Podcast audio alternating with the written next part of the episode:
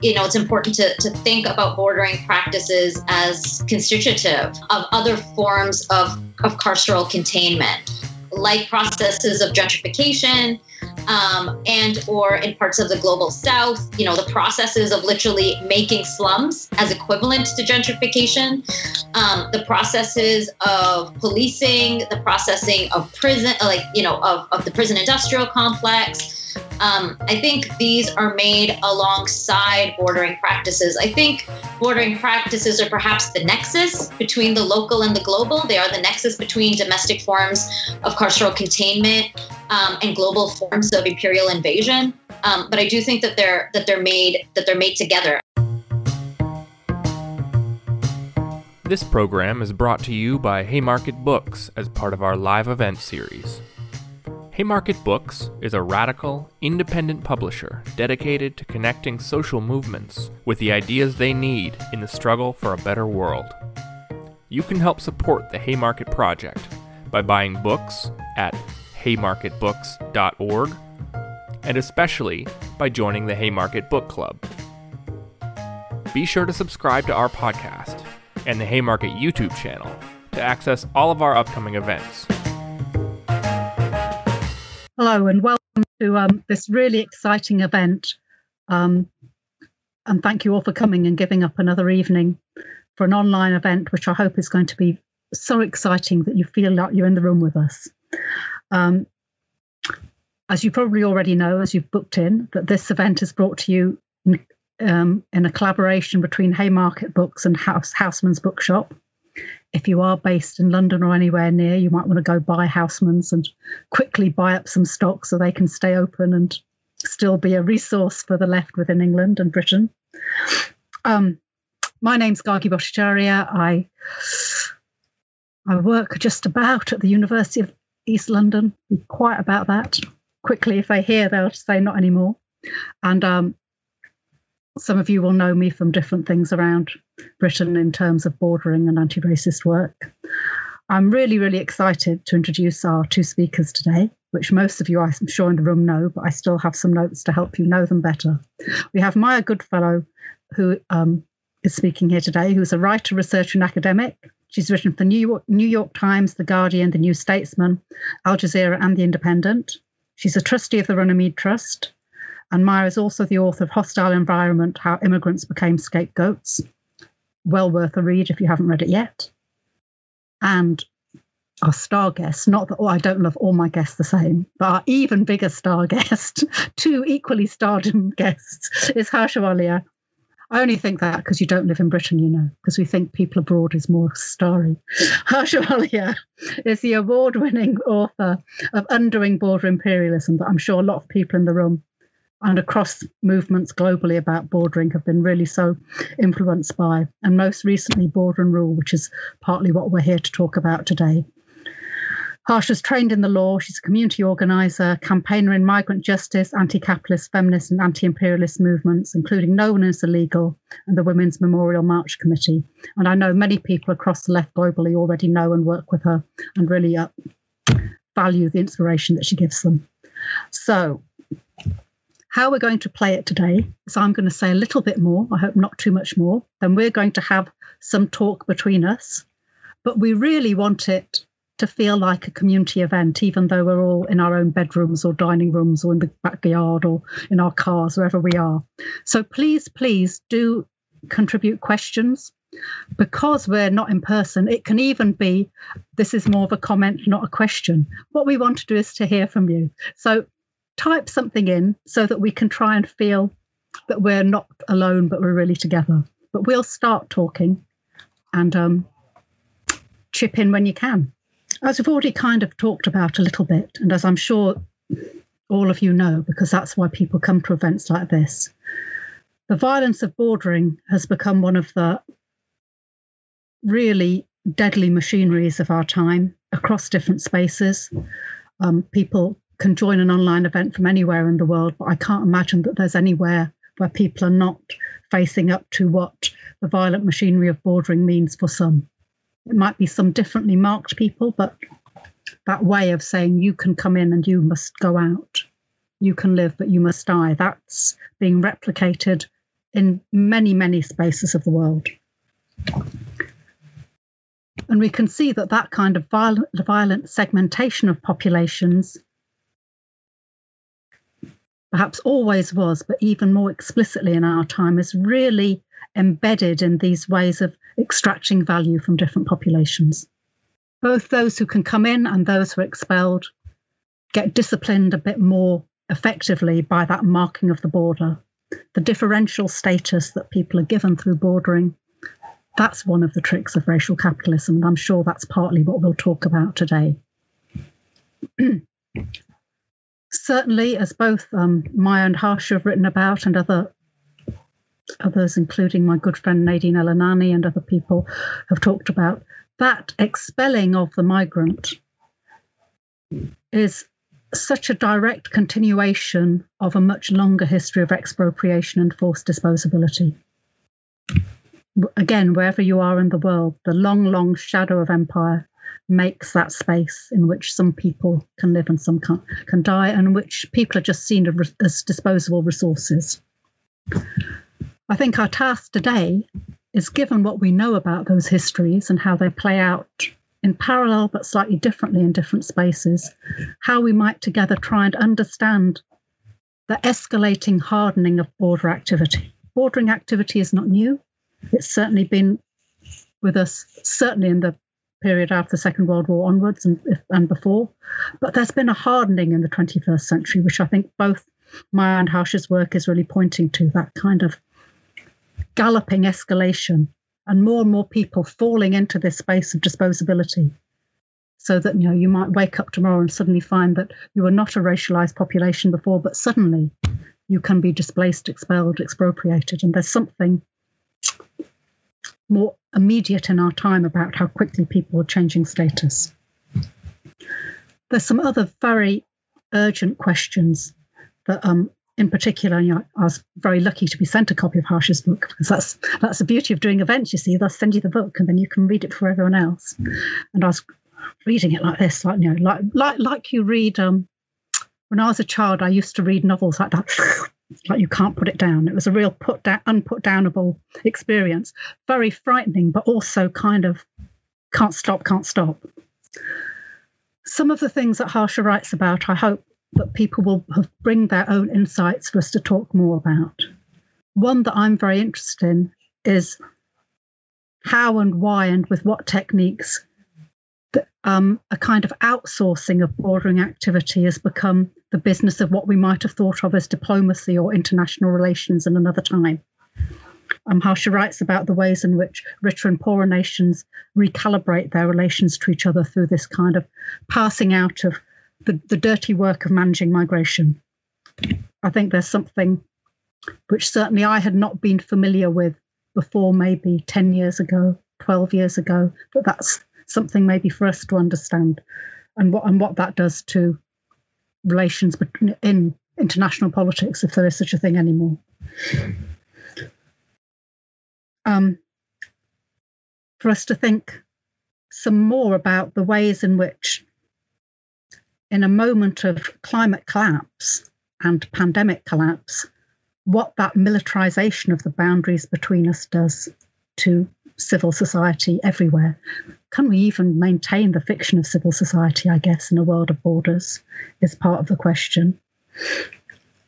Especially as we see that that kind of militarized bordering and boundary marking renders some of us disposable, particularly if we become unwell or disabled, while at the same time buttressing this fantasy of survival for some, even as the world burns, precisely by engineering death and destruction for others. Now, I think that fantasy of survival for some, that's also, I don't know if sometimes if it's I'm a bit slow or if it's really come come more recently. So please tell me either way. But I think that's a more recent thing. The idea that there's an elite who thinks, yes, the world is burning, but the way for me and mine to survive is to render more and more people disposable, and bordering playing such a central um, role in that. All of these things, I would argue, are, are characteristics of racial capitalism in our time, a racial capitalism that continues the expropriation and dispossession, violence, and genocide of many centuries, but then remakes that kind of machinery of violence to consolidate class positions and class privilege in our moment. So that's they're my interests, but I have kind of some beginning questions. As I've already said, we will be we it's not just us three, there's some other colleagues of ours who are collecting your questions and passing them to us. So please, please do, if you have thoughts, just share them. But we'll begin.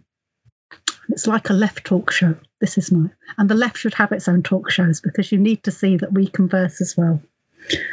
So the first thing I wanted to ask both of you and both of you know much more about this than me, I know a little about it, is are we seeing a greater convergence of bordering techniques across the world? And if so, why and why now? Don't know if I, either of you have got thoughts on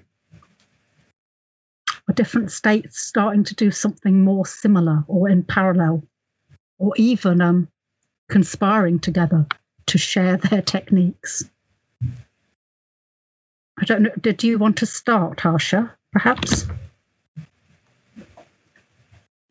Sure. Thank you. Thank you so much. And let me just start by saying how excited I am to be in conversation with both of you. And thank you to everyone who's involved in organizing and, and bringing this conversation together. I'm such a fan of both of your works. And so it's truly an, an honor and a delight. Um, I also want to say I'm on the territories of the Coast Salish people. So the lands that I'm on are the lands of the Musqueam, the Tsleil-Waututh, and the Squamish Nation. So these are Indigenous nations who, here in the settler colonial context of Canada, continue to exercise and affirm their jurisdiction.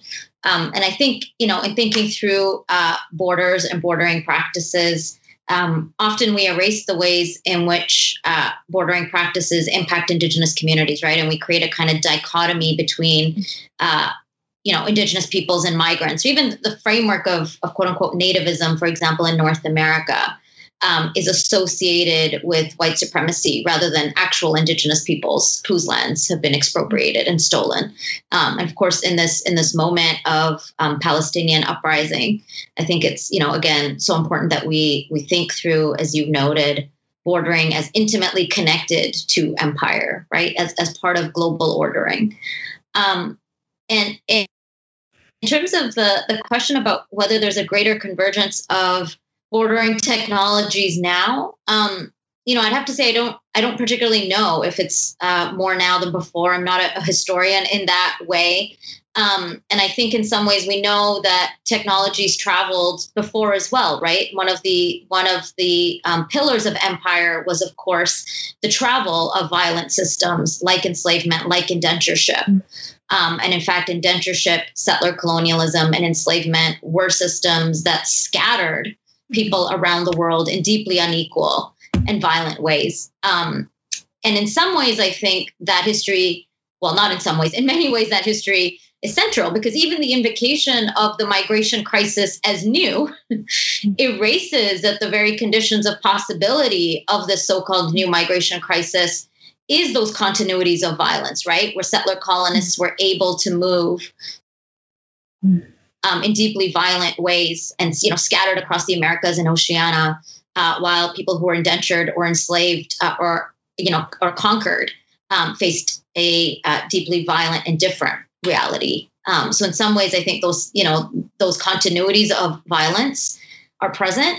Um, and also, I think there are certain technologies that are traveling um, that have escalated. And I think um, the three that come to mind, I won't go into them in detail, um, but I think one is border outsourcing that you've named. I think border outsourcing is a new technique of bordering, and you know maybe we'll return to it, but I think it is um, fairly new. Uh, you know, of course, in the European context since at least 1992, but I think in terms of its centrality to migration management um, and a shared technique across states. I think that is new.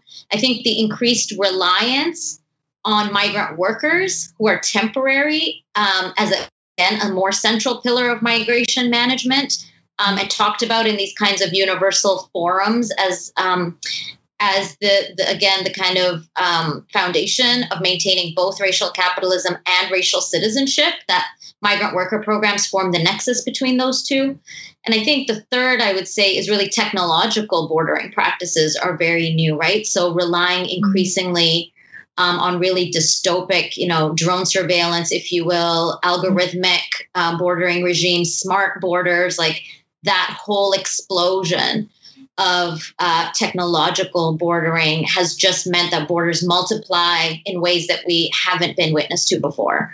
Um, so I'm, I'm a Gemini, so I'll say you know that it's it's a continuity of violence. Of course, it always is, um, and also certain escalations that that we need to tend to.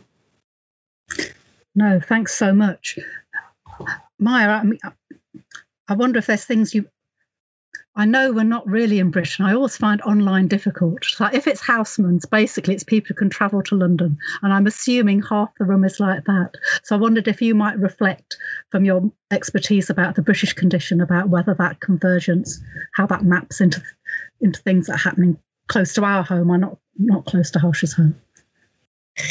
Um, no, yeah, thank you for that. Thanks. I think that's a really, really great and really pertinent question. And just like before I answer, just to also echo what Harsha said. I mean, from my perspective, it's such a pleasure to be here with you both. Um, like I've learned a lot from both of your work, and so it's a real like pleasure to be able to to discuss with you in this way and no doubt learn more from you over the next um, hour as well as from the audience. And just thanks to you know everyone involved in organizing this event. It's these things aren't easy to do i know. And so i really appreciate all the labor that's gone into even allowing this to happen. Um, and i think i mean I, I, think i agree with what what's already been said. I think it's it's difficult to map and it's sort of difficult to say um, to say that there's a, a sort of definitive break in the technologies and, and, ways of control haven't been shared before. I think that they have in certain ways. But from the British perspective, I think that one really sort of clear piece of evidence of that is almost a, a rhetorical um, piece of evidence, which is this f- consistent focus in UK politics on the Australian style points based system. If you track the history of that, you find New Labour saying very, very similar things, you know, despite this sort of mythology that they were like soft on immigration. It's, it's simply not true. They oversaw a really restrictive immigration system in all kinds of ways. And and I believe there was at the time of New Labour discussions with the Australian government about how to replicate the Australian asylum system in in a country like the UK. And so there are, you know, there are these literal moments of attempting to share how to limit people's movements in particular ways, and we we now see that continue to sort of um, echo in so much of the UK political discourse, and then also the forms of bordering that are going on under this sort of new not totally new, but somewhat new points based system we have here in the UK.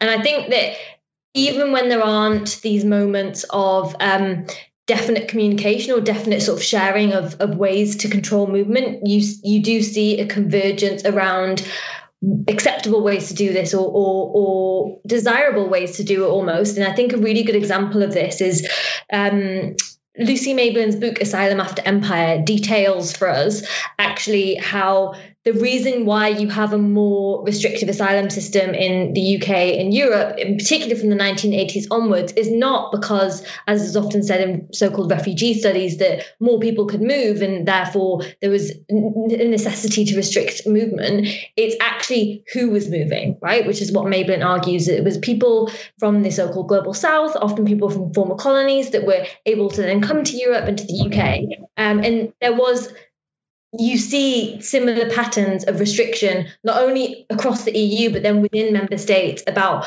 how can you make it difficult not only for people to get here but when people are here how how can you make their lives incredibly difficult? And so here in the UK you saw things like the right to work being taken away for people who were um, applying for refugee status, uh, really horrendous housing, um, like lots of people falling into destitution. That's still with us today. And what Mayblin argues is that this is this was the outcome of processes of racialization that were rooted in empire, as Harsh has said. So looking at that broader history and just thinking about Harsh's book, Border, Border and Rule, what I found so brilliant about it, and for anyone who hasn't you know who hasn't yet had the chance to get a copy and, and read it really do because I, I, I agree with Gargi is it, you can't put it down in this it's horrendous but in this way that you're being tooled up with so much information about contemporary bordering systems because what I really liked about the book is the way that it did compare across different um, across different uh, geographic locations,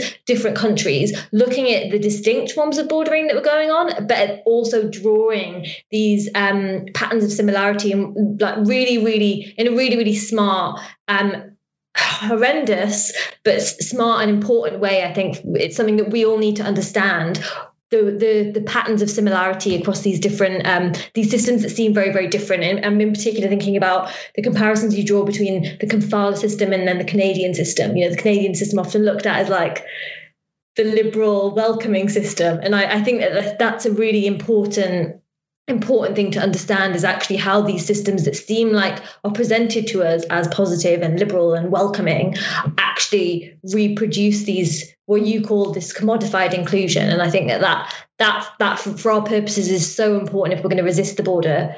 We have to know the ways it's functioning the specificity but then also how it travels.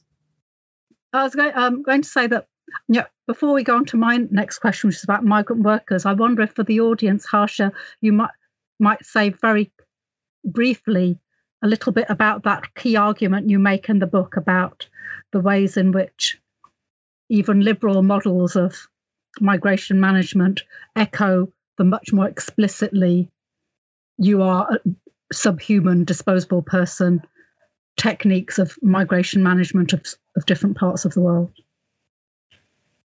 Sure. Thank you for that that question, and, and um, you know Maya for framing that so well. Um, you know, I I think we're we're often caught between um, the overt racism, white supremacy, depending on where you are. Um, but you know, let's say right wing anti-migrant xenophobia, which is explicit in its anti-migrant, anti-refugee vitriol, right? Um, and that takes the form, um, as we know, we don't need to repeat it, but that's often then countered by the centrist, liberal, and neoliberal, right? Both liberal and neoliberal framing of we need immigrants or refugees welcome or immigrants are good for economy. And I think all of those framings in different ways are basically commodifying platitudes and or reinforce frameworks of charitable benevolence right? So in the in the framing of we need immigrants for the economy or um, immigrants perform jobs that no one else wants um, those kinds of framings, which are intended to position immigrants in a kind of quote unquote positive light, but they do reinforce the commodifying uh, inclusion of, you know, immigrants are only worth their labor which again is a continuity of violence of, of indentureship, for example, right? That when that labor is no longer needed, it is literally disposed of. And that is the basis of the world's, you know, all states and really this global system of managed migration, which is a contemporary form of indentureship. And the system is a is an example of that. You know, the only one difference with the point system, of course, is that it um, often leads to permanent residency, whereas temporary migrant programs don't um, but it reinforces um, the the image and the representation of immigrants in the context of of capitalism, right? That you are either a high skilled worker um, who is so-called high skilled. We know there's no such thing as high skill or low skill, but that you know capitalism creates those categories.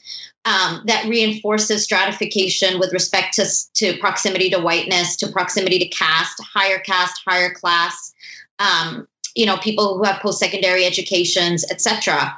Um, and then the very deliberately cheapened labor that is far more disposable. But both of those are flip sides of the same coin, right? Mm-hmm. Um, in terms of how immigrants are treated in the economy. And then added to that, you also have the kind of refugees welcome, um, which you know doesn't at all engage with the root causes of global displacement but again treats refugees as you know abject subjects to be welcomed in by the nation state still centers the benevolence of the of the nation state and completely erases um, how in many ways migration really is an accounting of global violence right? And in many ways is a form of reparations as maya you were saying people from former colonies for example um, who are arriving into the empire. And you know the slogan we are here because you are there uh, which really blows open and contests the idea of, of humanitarianism or benevolence when it comes to welcoming quote unquote refugees, if you will. So I think all of these work in the same way, right? Which is to just recenter um, state violence, to, to recenter and reinscribe racial capitalism and, and racist citizenship, um, and don't actually do the work of countering right wing fascism. Instead, they fuel those fires by even creating categories of the immigrant and the refugee who is to be welcomed. Um, and I think you know where that really leads us is to re- is to see how the last thing that it does is reinforce the, the idea of the good and the bad right so the categories of then who is the good immigrant or the bad immigrant or the good refugee or the bad refugee which are already state created categories right um, one of the things that i start off in border and rule is to argue that you know categories of immigration are inherently state differentiated categories, right? In order for the migrant and refugee to exist, it's only in relationship to the border, uh, which is completely constructed. Um, and so that kind of liberal, neoliberal uh, refrain of commodified inclusion or humanitarianism also then creates and sustains the divisions between the so called deserving and undeserving, where then um, some are welcomed at the price of neoliberal citizenship, and others are demonized, criminalized, expelled, and deported. And it reinforces um, those kinds of hierarchies, even amongst and within migrant and refugee communities. Thanks so much. Um, I forgot to say earlier, and I hope now you've heard people speak for a bit, you'll understand why it's so urgent that you do this. You can buy Harsha's book, Border and Rule, from Housman's online. You would be helping us to sustain this crucial resource for progressive politics in Britain because Housman's doesn't only sell books, it serves as a kind of nodal point for people to meet, for public events to happen, for other kinds of networks of resistance to take place. So it's in all our interests that it does well and thrives. Don't go to those other ugly online stores. I hear that they exist. Instead, tap in and look for Housman's. Housman's Noe in the middle. Um, I wanted to ask a question really coming out of that. It's it's very much about workplace organising. We've been through certainly in in Britain and across Northern Europe, and I think across the world, a real period of the erosion of workplace rights that's occurred in parallel with an increasingly brutal illegalization of migrant workers. You know, those two things are going step in step by step together. But I wondered if don't know, I must have written this when I, because of something that's been happening in Britain in the last few weeks about I wonder whether we're learning a little bit to organise against such segmentation of workers. We're certainly seeing in Britain certainly some smaller independent unions and frankly even some of the larger unions being dragged kicking and screaming by migrant-led organisations to, to organise somewhat differently. And if that's the case, what's what are the factors that kind of start to help us see a greater worker solidarity between non-migrants and migrants? Or if there's not there yet there things that we can do to make that happen? I wondered if you might want to start with that maya um, yeah, again, I think that that's a, a, really good question, and I think, yeah, I suppose the context in like the broader historical context in which this is happening is also quite important to understand. And if we look back at the history of the labour movement in the UK, what you find is it's an un, sort of an understatement to say it's patchy when it comes to thinking about anti-racism and migrants' rights. You you find actually the labour movement regularly is actually on reproducing anti-migrant rhetoric, actually lobbying for um, really awful, like horrendously racist, racialized immigration laws in British history. You find the Labour Party as well, despite claiming to be an anti-racist party. That is not what its history tells us. Um, and so we're sort of set against that backdrop where actually you have had these sort of key moments. You know, people often point to the Grunwick strike, which was um, I'm sure lots of people watching will know, but this this sort of moment where you did see lots of trade unionists come out in support of a, a migrant-led strike, predominantly migrant women, um, thousands and thousands of people on the street, and that's often looked at as this really important moment in in the history of the labour movement in the UK, and it is, but unfortunately, it's sort of set in this this broader history of they're not being that solidarity and they're being this sort of reproduction of a narrative of immigration being this problem both economically and culturally for the ideal type worker which is often the white male worker and we do see that legacy still with us today and we see you know in, in you did ask a more positive question, so I'll, I'll get to the positive in a second. But we did see this even um, in the past few years of big union figures coming out and talking about migrants undercutting wages and this really really unhelpful language but as you've said there's this there's this really important and often overlooked sort of um, shift that I think has happened of people organizing in their workplaces, um, or these really smaller unions. You know, I used to be um, before I moved to Sheffield, before I moved to the University of Sheffield, I was doing my PhD at SOAS, and there there was a hugely successful, amazing, amazing movement um, for the clean the cleaning staff um, to be brought back in house. They'd been outsourced. This is a predominantly migrant um, uh, cleaning staff. They fought for years, for years. People were deported by the university. Um, they really struggled, and they won being brought that struggle. And I often think, oh, it's interesting. Even when those wins are um, are covered in the media, for instance, which is sometimes they are, they're never presented as migrants win better paying conditions for British workers. Uh, not that we want to fetishize this, but you know, you sort of juxtapose it against the, the, the dominant narrative. And I think we are seeing in parts of the left, you know, there's always been a really important strain of internationalism in, in parts of the left. But I think we're seeing that in particular amongst younger younger people. You know, you go on marches now and you do see, I feel like I'm old, and but I'm still happy about it because I'm seeing all these really, really um, smart young people who are coming up and understanding that actually internationalism and solidarity is not they're not just these sort of fluffy throwaway things that you can that are like nice add-ons. They're central to the way that they're understanding politics in the UK and globally. And so I think seeing that is is we we really are seeing that um that being part of these some some of these really big movements like the climate strikes. And so as well as that organizing that is happening from some of the smaller unions as you said and some of the bigger unions sort of cottoning onto it what i've the way that i've understood that i'm not sure i've given a very good answer but the way that i've understood some of some of the bigger unions doing some of that work, whenever I've learned about it and spoken to people involved, it's always been at a local branch level. So people saying, no, we actually don't agree with the way that things are being done in, in this massive union. We want to do this differently. We believe in solidarity um, with our fellow workers no matter what the immigration status is and i think that is a really really important shift that is happening locally in a really important way as well as the small unions doing some of that organizing but i don't know if if harsha yeah you've you've maybe got some yeah, some good examples from from elsewhere of, of this of, of that kind of solidarity. Thank you. That was so wonderful to hear. Um, I'll just I'll, I'll, I'll start by um, just echoing how important it is to tackle this on the left, right? Because we still have mainstream labor unions, big labor, um, and also certain you know significant leftist thinkers who do continue to argue um, that in the face of globalized capital, um, that borders will protect workers, right? Like borders have taken on this kind of anti capitalist architecture, uh, which is false.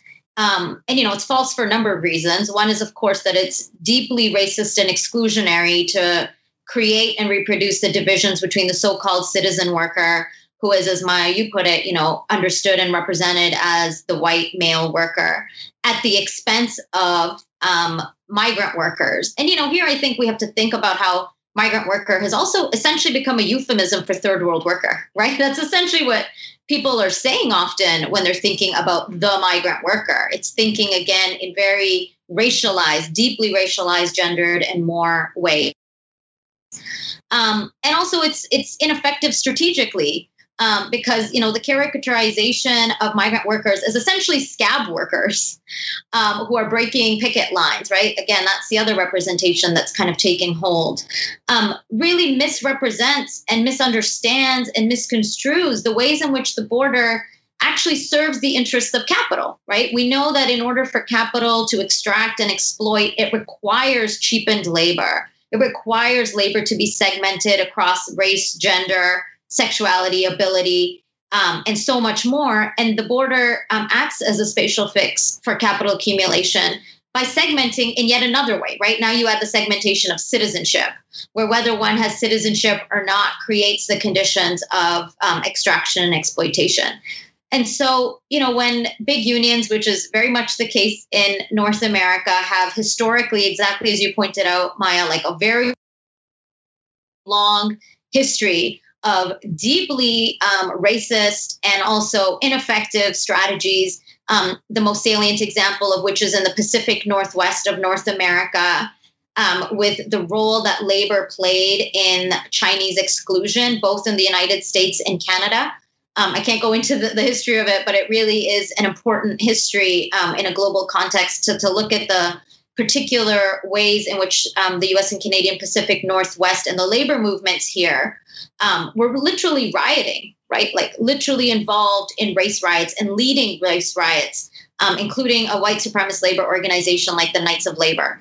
And you know that kind of the continuity again here you know um, that continuity in this current historical moment where it might be easy for big labor to say you know, we're anti-racist. Here's our statement on anti-racism day.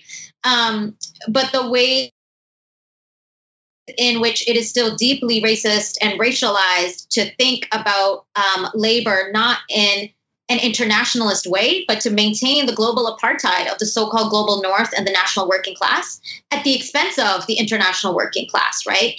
Um, and so it, it, I really think it's it's a central um, issue in the context of the left to struggle with um, and to think about more more deeply. And, and, of course for the reasons that it impacts migrant workers right um, of various immigration statuses because they become the scapegoats um, even amongst the left. And so um, you know here in terms of some uh, some examples also to end on a on a um, optimistic note uh, you know, the ways in which migrant worker struggles are seen as central to class struggle, right? And again, here where race is not secondary to class and citizenship is not secondary to class, but to understand there is no way to think about class struggle without thinking about the ways in which class is made. Um, in Canada, I'd say one of the most inspiring examples is the Migrant Rights Network, which is a, a national organization of migrant led, migrant worker led organizations, especially of farm workers and domestic workers, and who have consistently refused um, the differentiation of themselves as migrant workers, right? Who very much in their organizing um, and have increasingly pushed and gotten support from major labor unions to actually say, no, like we are workers in this community. What does it mean to call us a migrant worker when we literally live and work next to you? Right? There is nothing quote unquote foreign or different about us other than the fact that the state and capital have created this dif- this differentiation um, and that it is the state and capital that has created the conditions for me to get paid less than you right um, and um, how important it is i think to build the consciousness um, and you know this is something that caught on in canada around elections time which is that and, you know in the face of austerity and racist citizenship to um, really raise the slogan that our enemy arrives in a limousine, not in a boat, right? Our enemy arrives in the limousine, not in a boat, to push back against the kind of neoliberal austerity logic um, that scapegoats migrant workers, um, that allows the so called citizen worker to feed into nationalism right? And we know nationalism actually blunts class consciousness and instead to build solidarity, right? To understand that we're not the same, we're not in the struggle in the same way, but we need to struggle together. Um, and to also really push back against the caricaturization, which until 10 years ago was quite strong in the Canadian context. Of migrant workers as scab workers, right? The scapegoating of migrant workers as lowering the wage floor which again, bosses and borders lower the wage floor, not workers. Um, so that kind of, um, you know, harder to kind of suggest that there's one significant victory. There are many, but I'd say really the the the shift in consciousness um, and really getting major unions to do a 180 on their positions is no small feat, as we know, because of the bureaucracy, as Maya you've noted. Um, but to get major unions to come on board in a pro migrant position um, and to shift from calling for things like, um, you know, more border controls, more border enforcement, more state regulation, to now within you know 10 20 years because of this grassroots consistent organizing which we know is slow work steady work you know turtle work out of the scenes of the camera work. Um, to now you know have ma- major unions in the canadian context actually support the call um, for full immigration status for all workers upon arrival right? That is uh, the 180 that we all need to be to be pulling towards. Um, and so for me that's uh, deeply inspiring. And i think the last thing i'll say and i you know i'll have to say i only know this from social media but it's um, it's really uh, just lifted my heart the whole last week or two weeks that it's been um, was was watching um, you know the the um, the stopping of the immigration rate in Glasgow right? And I know that that I don't have a context for whether that was rooted in union struggle or not. It doesn't seem to be you know it's localized neighborhood based struggle. But I think that's part of it right? Worker struggles is not only in the workplace. We are workers in our lives in many different ways. Um, and part of the struggle, of course, of the labor movement is also is also to expand how we think about work, right, and to include the social conditions of workers, like evictions, like deportations, um, like tuition fees, like all of this is part of the class struggle, and to see mutual aid defense networks at a neighborhood level, I would argue, is part of the class struggle, right? Is part of what labor unions need to be turning their minds to. Um, and to watch that was just was was so brilliant, and I and I hope that it continues to to ignite much more resistance like that. Thanks so much. Am I unmuted? No. Mm. Yes, I am. Oh, miracle. I was just going to say something slightly old and scoldy before moving on because I don't know who's in the room. But I think it's really important to remember that unions are their members. There's people who appear on telly as if they're the labour movement. They're not the labour movement. They're only the labour movement as long as we let them be the labour movement. And that I certainly think in Britain there's been a falling away amongst younger activists because trade unionism is, is a bit dull and is a bit colonized by sometimes um, the less adventurous elements of the left. But trade unions, they're the infrastructure of the organized working class.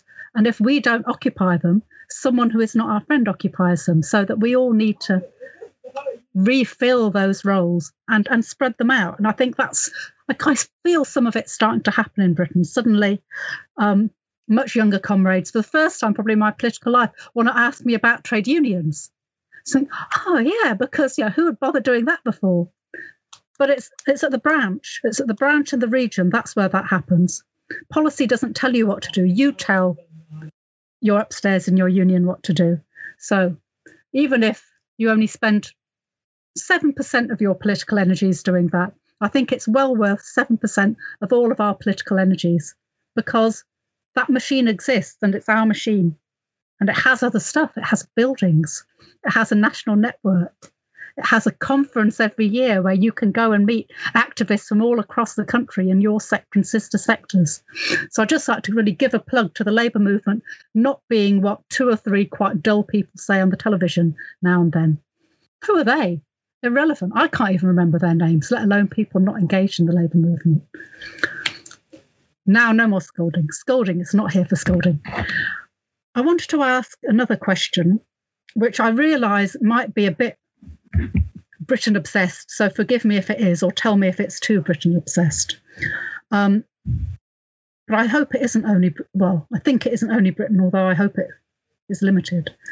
I think in Britain in particular, especially with the policing bill that there's an attempt to force through, and with the new immigration bill that's on the table, we're witnessing an attempt to force through increasingly authoritarian legislation. Even for Britain, a real escalation in authoritarianism, taking away the rule of law, um, militarizing public space.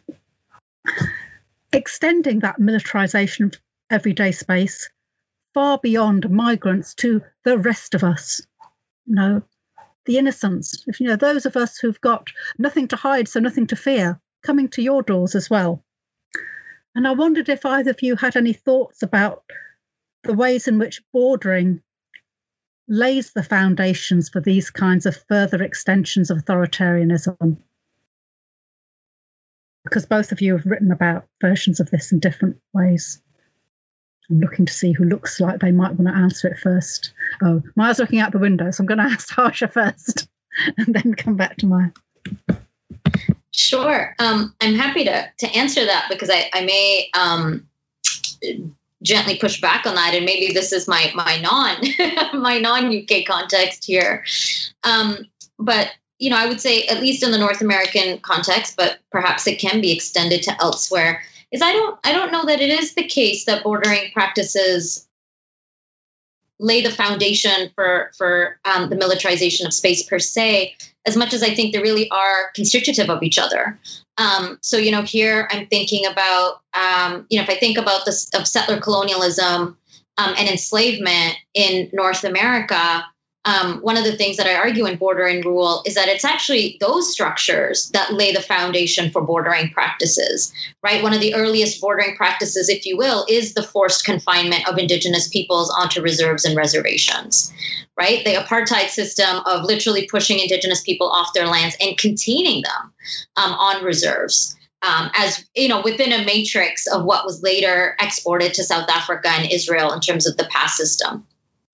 Um, and you know, in in the U.S. context, um, what is often, I think, not talked about enough, but um, Black scholars and Black activists, uh, like the Black Alliance for Immigration in the United States, um, have really emphasized is that it is impossible to think about bordering practices. You know, we often think about bordering practices as anti-migrant and or quote unquote brown issue, right, which erases the fundamentally anti-black nature of bordering practices, not limited to the U.S. globally, but just focusing here in this context. Um, and some of the earliest border patrols in the U.S.-Mexico border in the mid 1800s, or what you know then became the U.S.-Mexico border after the annexation and capture of lands that were indigenous lands, and then became Mexican territory, and then became the U.S. nation state, the Southern United States um, some of the first patrols on that border as it was being formed was actually to capture and contain enslaved and black people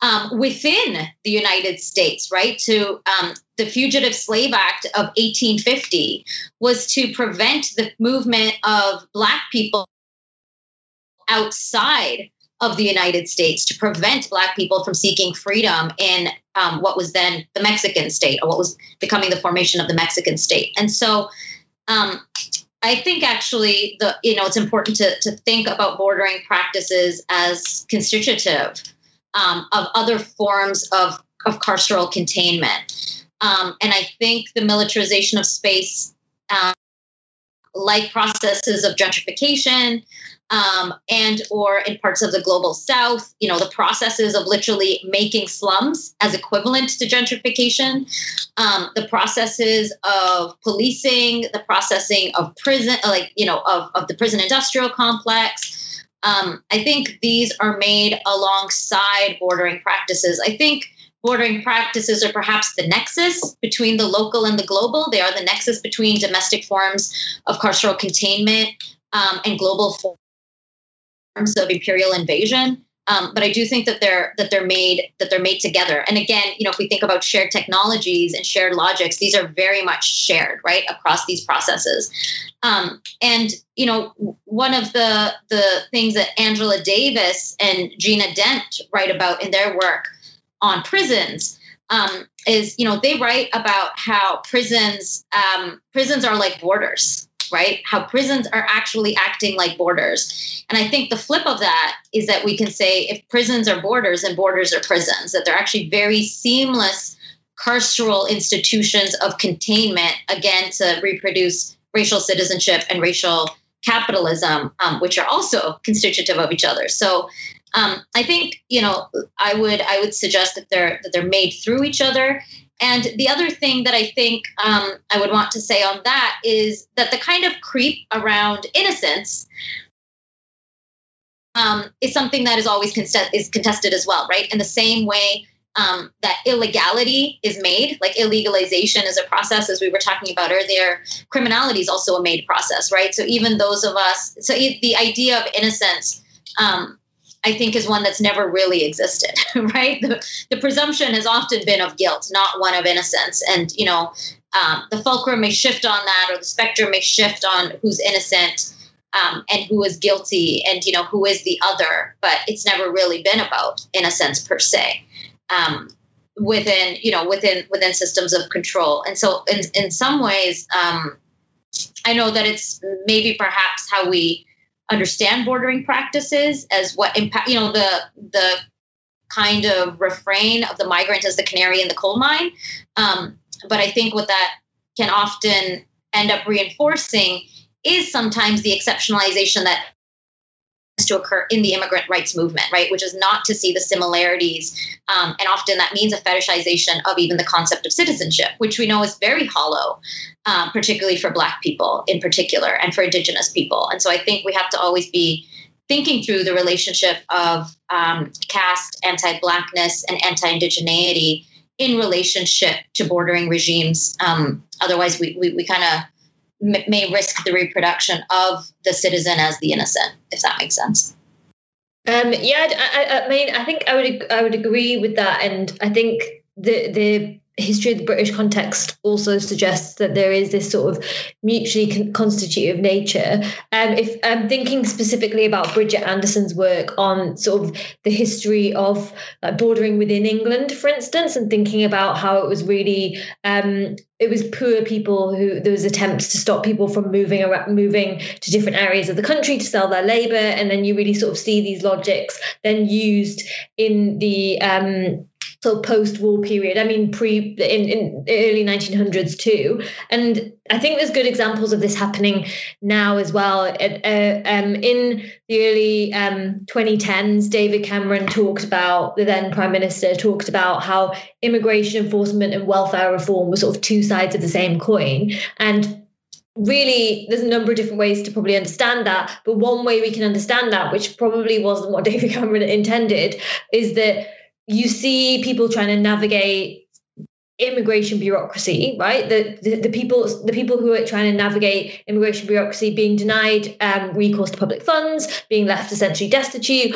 are then rubbing up alongside the people who are trying to navigate the welfare system having their benefits taken away through these like really long laborious forms. And that seems like it's um, not that damaging, but actually the damage that both of those systems do is really, really similar, forcing people to jump through these different hoops, endless, endless um, attempts to try and access the types of support everyone should just be automatically entitled to, and this constant idea of suspicion. And I think there's a real similarity between this idea of the useful worker or the not useful worker, and then the strivers and the skivers. So the it, Robbie Robbie Shilliam does has done a lot of work on this, thinking about the undeserving poor. And I think that undeserving poor is not only um, it is both the migrant and the so-called citizen, right? But just in slightly different ways. And I think, unfortunately, a good example, a good but awful example of this has really been put on show during the pandemic of, of who's been exposed to that, who has that vulnerability to premature death that Ruth Wilson Gilmore talks about. You've seen people not be able to access um,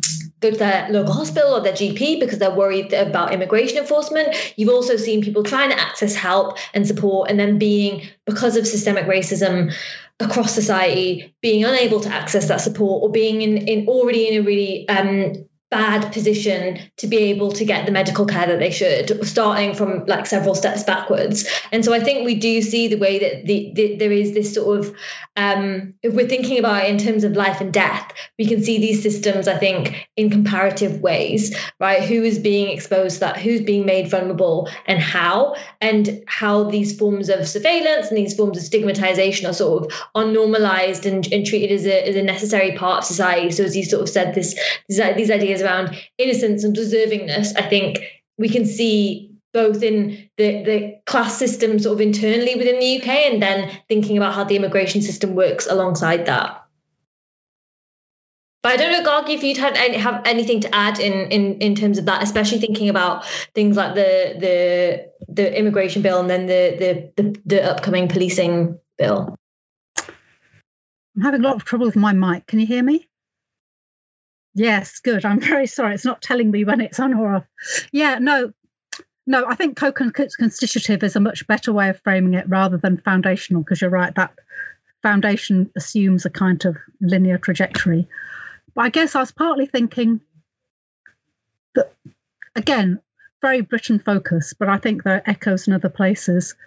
That the the hollowness of citizen innocence has become more apparent, certainly, I think, in younger generations. And I think the very wide scale um, suspicion of the police and understanding of state violence amongst younger people, pretty much globally, I think, and certainly in lots of key metropolitan spaces where perhaps two or three generations ago the, the promise of white nationalism could be offered and kind of taken up by enough. That seems to be broken to me. In Britain, I think it's broken. I don't think you're going to convince those people under 40, under 35 again that there's a kind of innocent state that will say, oh, look, you belong. But when I beat these people, it's nothing to do with you. And there's a whole range of things like partly um, the breaking of contracts with the states, so you're not getting a lot for your wages of whiteness or wages of citizenship, partly um, different kind facing different kinds of state violence. So the violent state violence that you see against the migrant or the black community or even the trade union community starts to make a more personal sense. Um, labor precarity, which kind of throws up this, you know, so who is the labour aristocrat anymore? Even quite middle class jobs getting increasingly eroded, so that there's again a kind of shaking up of what the wages of citizenship or the wages of whiteness are. I just feel like all of that that churn also feels to me to be echoed in again in Britain. I think um, the state is in a certain amount of turmoil, however much it seems to be expressing its um, confidence that kind of overreach is a sign of uncertainty amongst our political class. It's not a sign of confidence. And I think that uncertainty and overreach, especially in this time of um, hardship and pandemic, is, is their response to our unexpected realignment with each other because of the hollowness of these promises. And I think the Glasgow thing, you know, I'm not from Glasgow, but what people say, you know, but Glasgow as a city has some history of street level running out of the cops and running out of border guards. And partly, as both of you have said, that builds on a much longer history of knowing that the cops are coming to occupy you, regardless of whether you've got papers in your pocket. Because that is the nature of policing of working class communities. And once working class communities can be, you know, not once, working class communities have always been diverse, migrant, non migrant, mixed. And then there's different kinds of alliances and battles that go on about how comfortable that can be. But that's certainly since the 19th century in Britain, probably before that. And that, you know, that when Engels goes and says, oh, these dirty workers, he partly means these dirty Irish workers. Look, this is the degradation of industrialization is that all these people rub up against each other and by force they make a new way of life together. You know, that that is the condition of the industrial working class globally, and it still is in every global city, isn't it? So, you know, I just kind of think there's something in that how the state responds to us in different spaces. Because when the state comes with their boots, that means that they feel scared. I know it doesn't feel like that, and it's always our side which seems to get a kicking. But when they feel confident, they come with their smiles and kiss the babies. When they come with their boots, that means something is something is in in battle. I, I think. Again, I'm talking too much. The host of the chat show is not meant to talk so much. I'm sorry. I, I have a question from the audience. Hooray! We love it. And once one comes, many more will come. So we've been asked from the audience that could um, both speakers speak a little bit more about what border abolition would look like, and if borders, nation state borders were abolished tomorrow, what practical changes might we see? Visionary question. Don't know. Do you want to try first, Harsha? Sure um, I can I can start. Um, and thank you, thank you for that. Um, I, would have to say I, I agree, and I've been thinking a lot about the reorientation in relationship to the, the state and how much it seems to have shifted. Um, in terms of um, border abolition, um, I think for me, in the way that I've imagined it and uh, articulated it, and you know, here not alone in any way, but really thinking alongside so many others who are, you know, doing and living and organizing in this way, um, is I think a few things. One is that an open border politic is distinct from a no border politic. And I think um, one of the things that we um, are often a little bit immobilized by is that we think about the abolition of the border as okay, we get rid of the border and then what, right? The rest of the world remains the same. Um, so then what happens? Do we have a rush, you know, a rush across the border? Do we have a brain drain? What happens to the rest of the world, etc. Um, and I think that articulation, that um, that idea that the border um, will be abolished, but the world will remain the same, if you will, um, is an open border politic, right? Where the border becomes the symbol, um, but the the rest remains. And you know, here um, echoing um, as you know, Maya, you said in terms of thinking alongside Ruth Wilson Gilmore, who when she's thinking about and articulating abolition of prisons, it's not just the abolition of the prison building, right? It's the abolition of the social and economic and political conditions that give rise to the prison. Um, and so here, I think, you know, a no border politics is far more expansive because I think if we think about bordering regimes, not only is the site of the border, which doesn't even exist, we didn't get into border outsourcing, um, but border you know are multiplying across the world right? Border outsourcing means the border is not just a line on a map. It means that the border is literally anywhere and everywhere um, and existing in many forms. As we've talked about um, for me a no border politics means a complete reconceptualization of the global order. It's an internationalist vision that is inherently anti-capitalist that is inherently anti-colonial and at its core refuses um, the system of global apartheid, right? Like borders are a pillar of a system of global apartheid where many forms of apartheid exist. One in particular is even this continuous distinction between the so-called global north and the global, you know, and the global south. Um, and here, recognizing that the global north and global south are shifting, and the global south is not a homogenous space. There are many states in the global south that are imperial states, like India and its occupation of Kashmir, um, and others as well. But really, you know, these kinds of systems of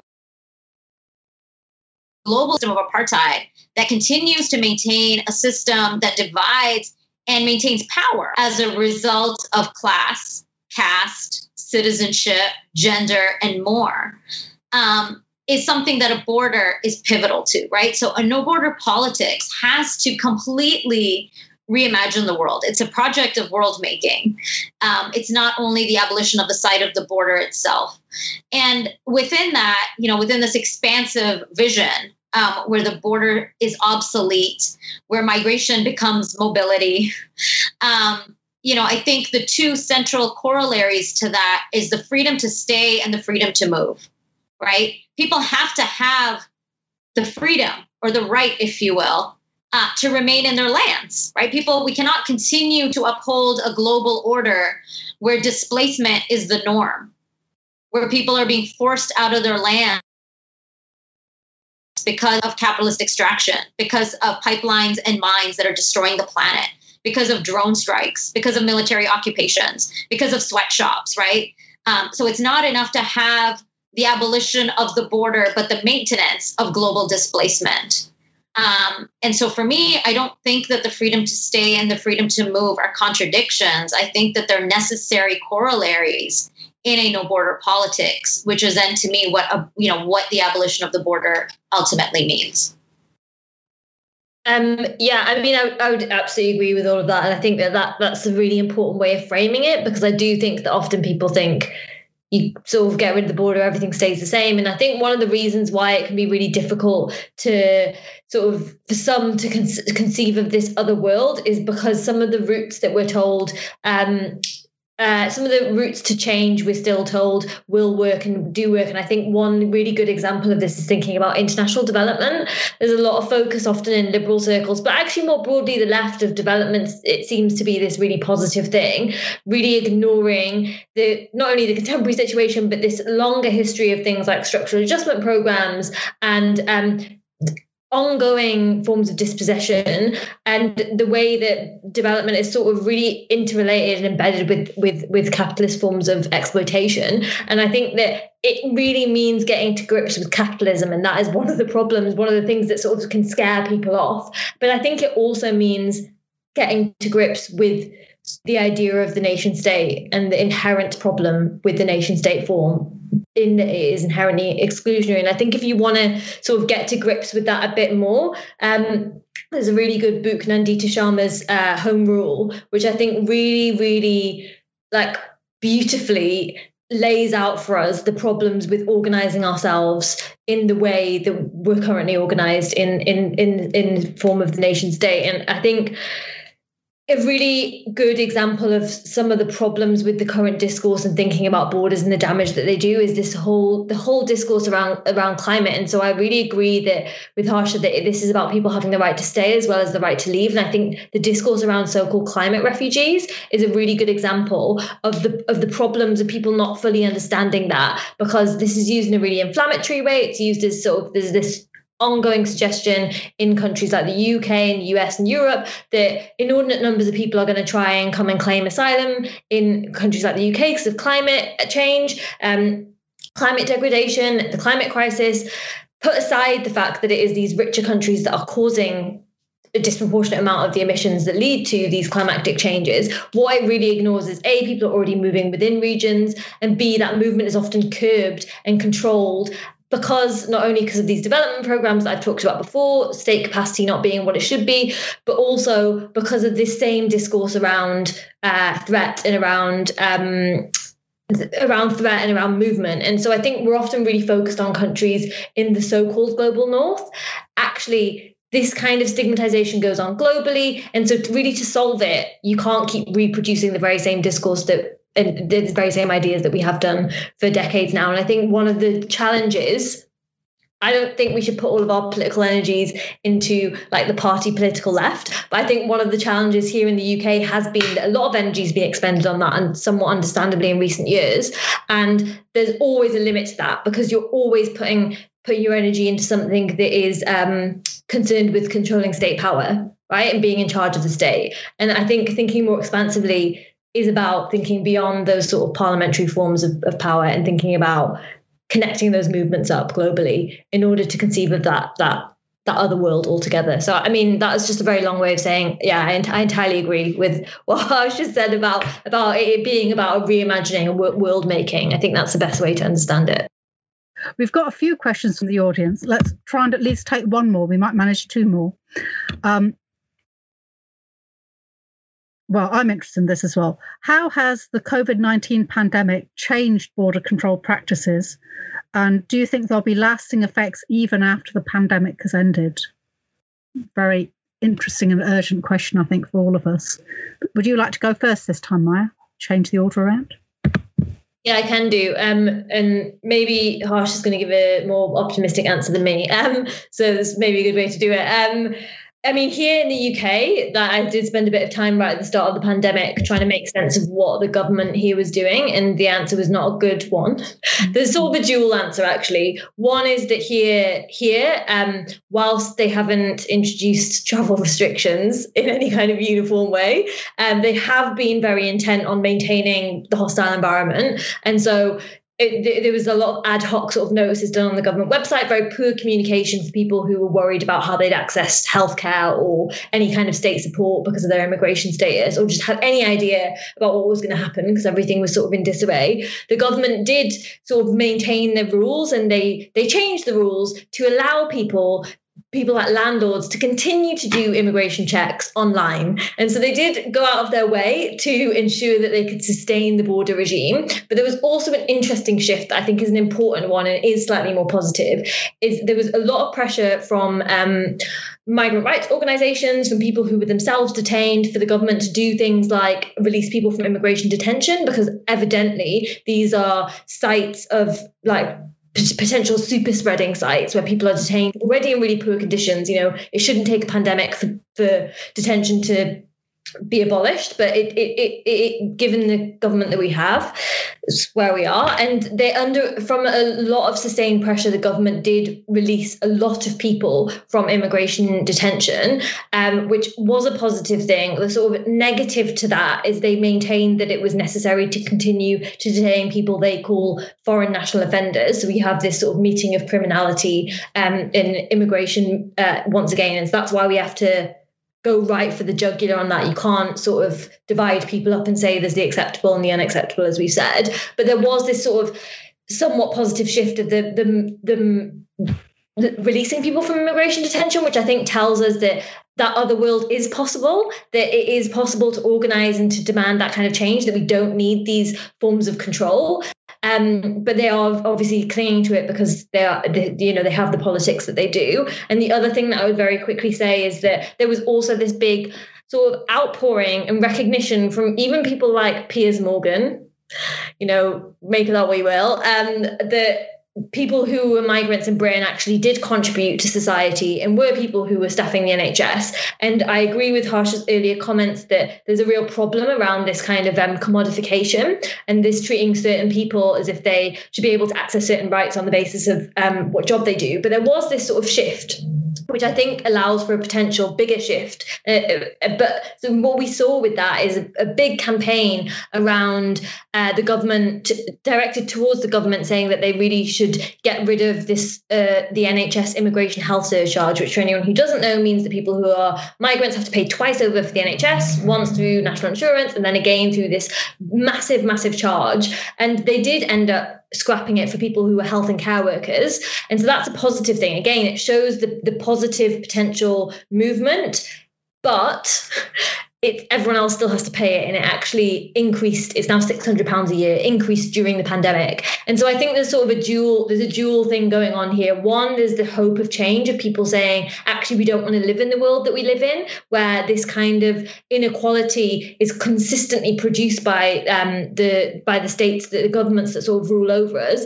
And at the same time this attempt to really cling to these same old ideas and use the pandemic like use the threat of um, the virus, not to, you know, potentially do some kind of like monitoring of people coming in just on the basis of which has its problems too but on the basis of spreading spreading the virus but really on the basis of controlling monitoring people who are perceived to be undesirable and obviously this sort of really racist language that comes with it in particular directed towards people from east asia. And so i think we have this dual thing of like the potential of it hardening but also this hope actually of their pushback and there being some kind of change that you know normal is not what it has to, what, what it has to be anymore.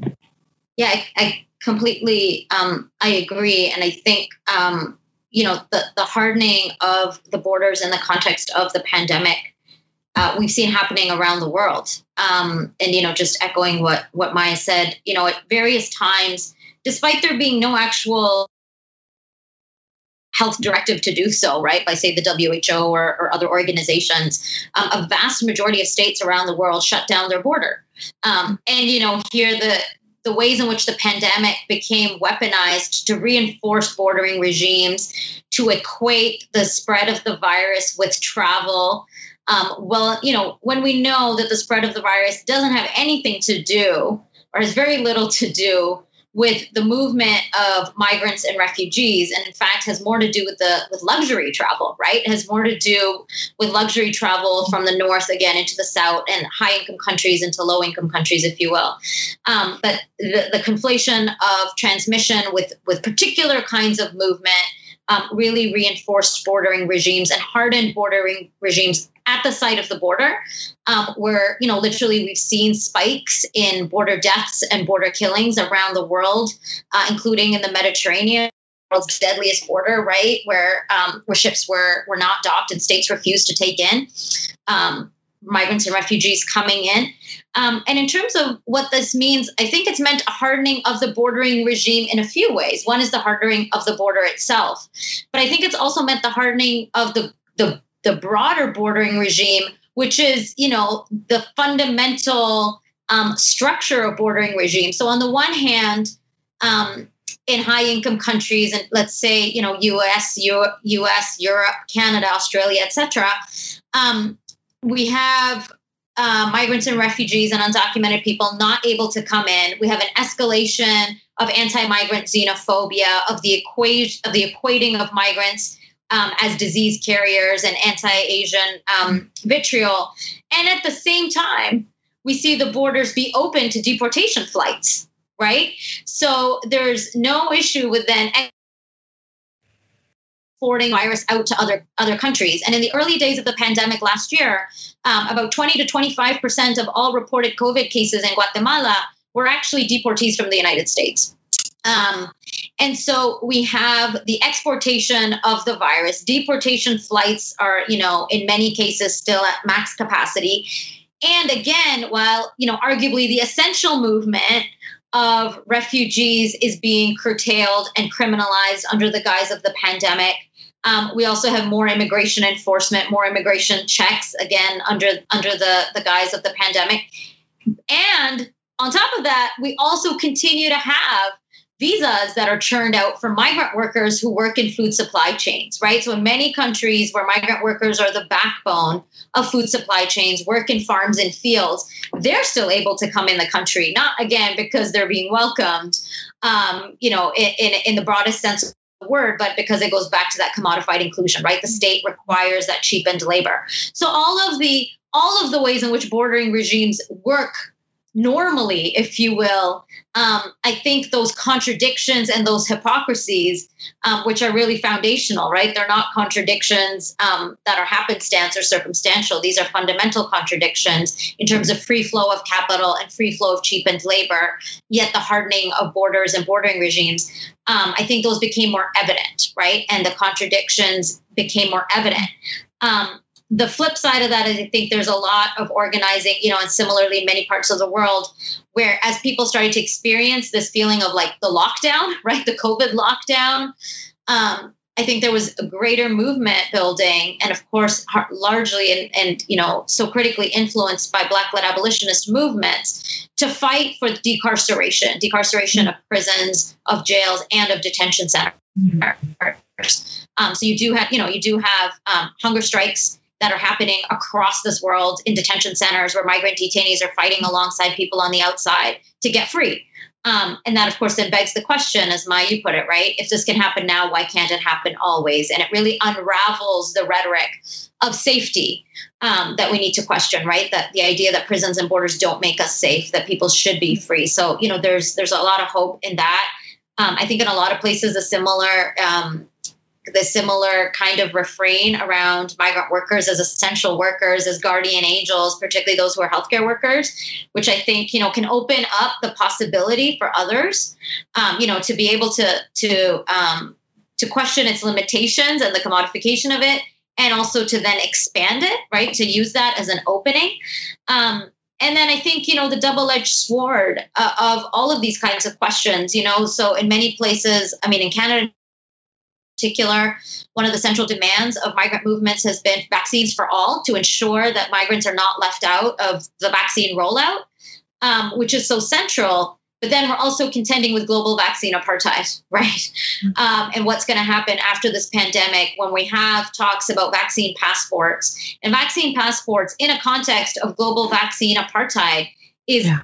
deeply imperial, right? Is deeply exploitative is is a deathscape and maintains mm. structural immobility that we're fighting against so um, i think in the in the overall sense um, there's to echo Maya what you were saying like hardening and hope um, i think the hardening is where we're going to see a lot more of this because some of the things that we haven't even seen yet like vaccine passports are going to come right they haven't mm-hmm. they're just being developed and i don't think we even really fully understand how that's going to overlay on top of all of the existing you know, dis- disments, climate crisis, conquest, um, to now have this reality. I don't think we've we've quite comprehended uh, the scale of that. Well, I guess we'll all have to come together again around the vaccine passport. I think across the world, people are, are frightened, and it's so open. The kind of marking of a really new, ramped up, digitized version of global apartheid, in which to be on the wrong side of the boundary is literally to be cast into early death in the interests of someone else's public health, apparently. Now, that I think is a new ball game, and um, I think we absolutely need to organise internationally. I wanted to say a couple of things, then use misuse my role as interviewer to ask the last question. One was, I'm sure people in Britain know, but just in case you don't, or you've forgotten to tell your friends, that there is a national protest in solidarity with Palestine on Saturday, meeting at the embankment in London at 1 pm, I want to say. And things that people might not know, and I don't even have a link, I don't know how to give you a link. But um, again, this is only for people who live probably in the southeast of England. But at Napier Barracks, where they're still housing, barely housing people seeking asylum in the most dreadful of conditions, themselves really kind of admitting that it's a, a, a, giving away of you know it's of their responsibility and not within the terms of what any human being should have. There is a day of solidarity also on Saturday. I'm afraid organised far beyond far before the recent attacks in Palestine, um, from 2 till 6. And if you want to look for it, you can look at Close the Camps and it will tell you how to get there in Folkestone. If you have children, there'll be children's things there. And I have a last question. This is a question, I'm not even sure it's about migration, but I thought I des- I'm desperate to ask both of you it, so I'm going to ask it. In the afterword to your book, Harsha, Nick Estes says, there cannot be a protest where everyone is welcome. We have to draw lines. He's talking about Trudeau. He's saying, how can Trudeau be um, marching against climate change? Isn't he decision maker in this process? And I thought, mm, I get that. But I'm also kind of uns- unsure about it because I quite often peddle the line that we have a universalist vision. They don't. They exclude. We have a vision in which there's going to be a better world for all of us. Some of us, them, might take a bit longer to get there, but you know, our vision is is everyone. So I was kind of thinking, oh, I need to ask about this. So I wondered if either of you or both of you had things to say about the drawing of lines and how and why that important drawing of lines might be an essential component of meaningful solidarity, because that's, I think, really what Nick Estes is saying at the end of the book. You, this point, you have to choose. And I wondered if that made sense to either of you, if both of you had a little bit to say about that. Do you want to go first, Maya? Yeah, I can do. Yeah, I mean, I, I, think I agree with you, and I suppose the drawing of the lines potentially has to come to avoid what you might see as co-optation or is a sort of an attempt to undermine actually what is a seemingly radical demand. And and sort of what i mean by that is people who in particular politicians right but people who potentially pose as being on side but then actually want to maintain what is the status quo but just paint it a better color or make it seem more palatable and i suppose i still hold out hope that the people who subscribe to that at some point point will join and will actually like meaningfully come with the movement. But I think it's about being aware of that and being aware of if you want to make some kind of strategic um, partnerships at times, knowing the real limitations of that and actually knowing what the horizon is and not getting caught up in that. Because I think we've really seen that in parts of the left in recent years of becoming really, really focused on potentially sometimes too narrow goals and then losing sight of the fact of it's not enough, say, to support some kind of platform that is actually calling for more border guards. We have to, you know, you can lend support to that if it's going to mean a change in government and real meaningful change for people in an important way. But then we also have to be thinking beyond that. So for me, it's not necessarily drawing the lines or drawing the boundaries, but it's about maintaining the horizons and working towards those horizons. And, you know, maybe getting involved in some of the more immediate stuff, which is important and means material change for people in all kinds of important ways, but essentially ends up maintaining a system of division, of inequality, and so keeping our eyes on the prize, if you like. And I, I believe it's possible to do both, but I also know our time, our resources, our energies are limited. And so, really making sure there's people working on the horizons for me is, is a really, really important thing because often that can get lost or overlooked. Thank you for that. Thank you for that that question um, and, and that insight. I'd have to say I think I'm a I'm a line drawer.